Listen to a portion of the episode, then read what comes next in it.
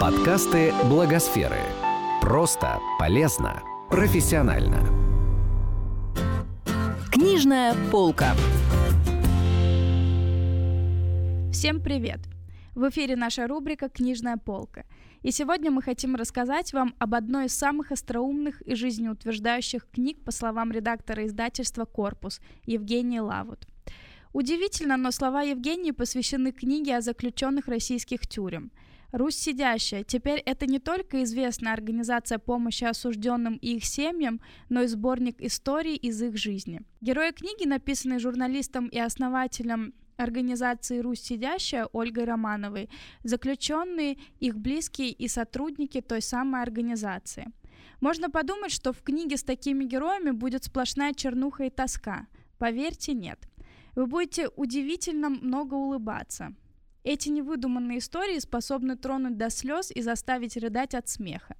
Одни похождения героя под кодовым именем Петруха 7 ходок 3 побега чего стоят. Приятным бонусом ко всем этим реально случившимся сюжетам станут иллюстрации, созданные Олегом Навальным, отбывавшим тогда наказание в одной из российских колоний, и краткий тюремный глоссарий, добавленный в конце издания.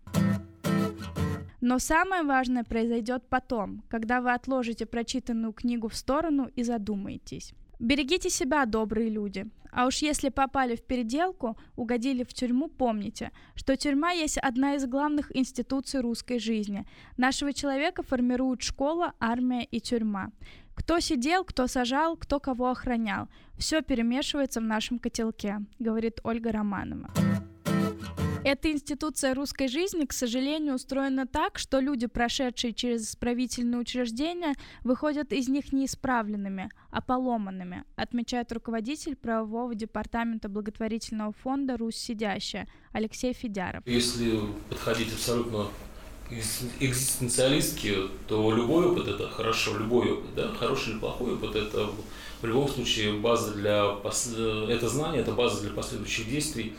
Тюрьма как благословение солженицынское, наверное, нет, я далек от этого. Не может быть лишение чего-то базового, каких-то базовых потребностей благословением. И необоснованное и незаконное лишение этого легалистское, как говорит Сергей, легалистское, но далекое от закона. Легалистское может быть и абсолютно законным тоже. То есть, если процедуры соблюдены, но наказание само законно. Плохо ли, что есть тюрьма для людей, за которыми 10, 15, 20 жизней, детей, например, ну, наверное, нет. Но в любом случае, как-то надо ограничивать в свободе. Другое дело, тюрьма как инструмент не просто лишения свободы, как наказание. Да? То есть наказание – это лишение свободы. Но нет же наказания, пытки, изнасилования, там, туалет 3 раза в сутки, лишение медицины, лишение нормального питания, издевательство, углумление, обращение как с последней скотиной. Ну, нет таких наказаний, нигде не прописано. Но они присутствуют, и, конечно, как это может быть с благословением. Совсем недавно вышла еще одна книга о российской тюрьме. В 2013 году Алексей Федяров был обвинен в мошенничестве и до 2016 года находился в заключении. Он решил рассказать о годах, проведенных в качестве заключенного, сначала в СИЗО, а потом в Тагильской исправительной колонии для бывших сотрудников правоохранительных органов, и написал книгу «Человек сидящий». Когда я освободился в 2016 году, в июне, я решил, что надо приобщиться к правозащитному движению, поскольку он увидел, насколько нужно, насколько не хватает каких-то профессиональных знаний людям, которые всерьез занимаются правозащитой. Профессиональные знания не в том плане, что не хватает правовых знаний, а вот именно специальных, изнутри, вот того, как работает система, взгляд изнутри.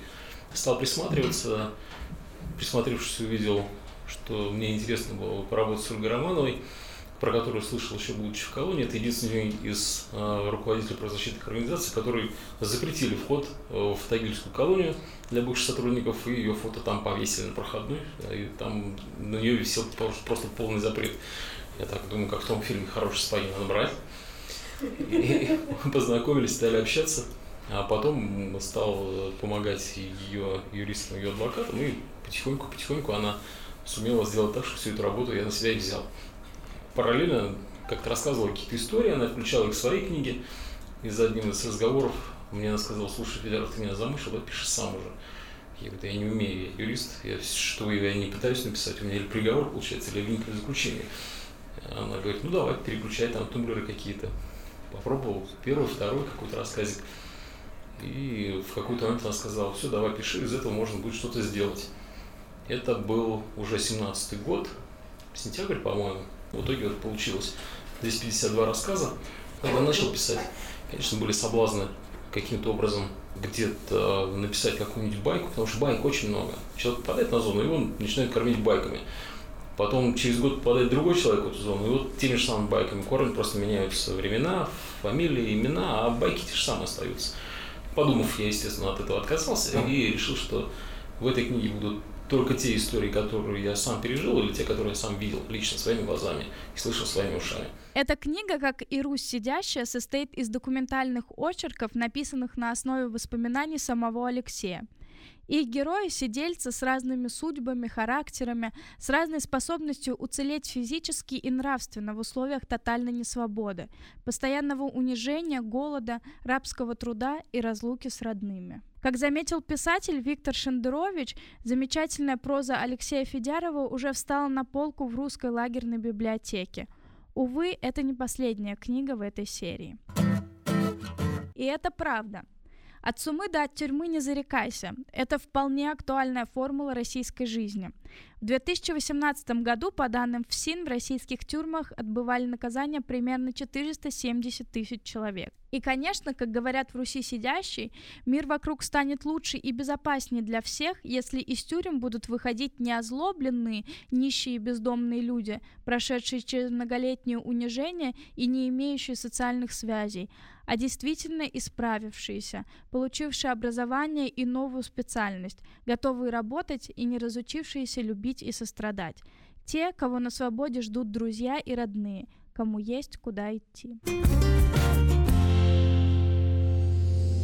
Этот подкаст создан с использованием средств гранта президента Российской Федерации на развитие гражданского общества, предоставленного Фондом президентских грантов.